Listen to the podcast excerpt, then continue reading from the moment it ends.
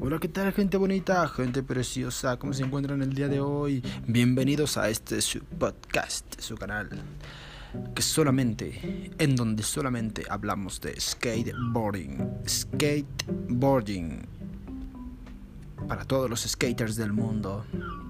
Esta información que seguramente va a ser de gran utilidad, porque el skateboard siempre ha sido un buen deporte, un excelente deporte y los invitamos a que no dejen de practicarlo todos los días o al menos un día sí y un día no, media hora mínimo para poder sudar, ¿verdad? Para poder mejorar y para poder seguir haciendo más y mejores trucos, ¿verdad?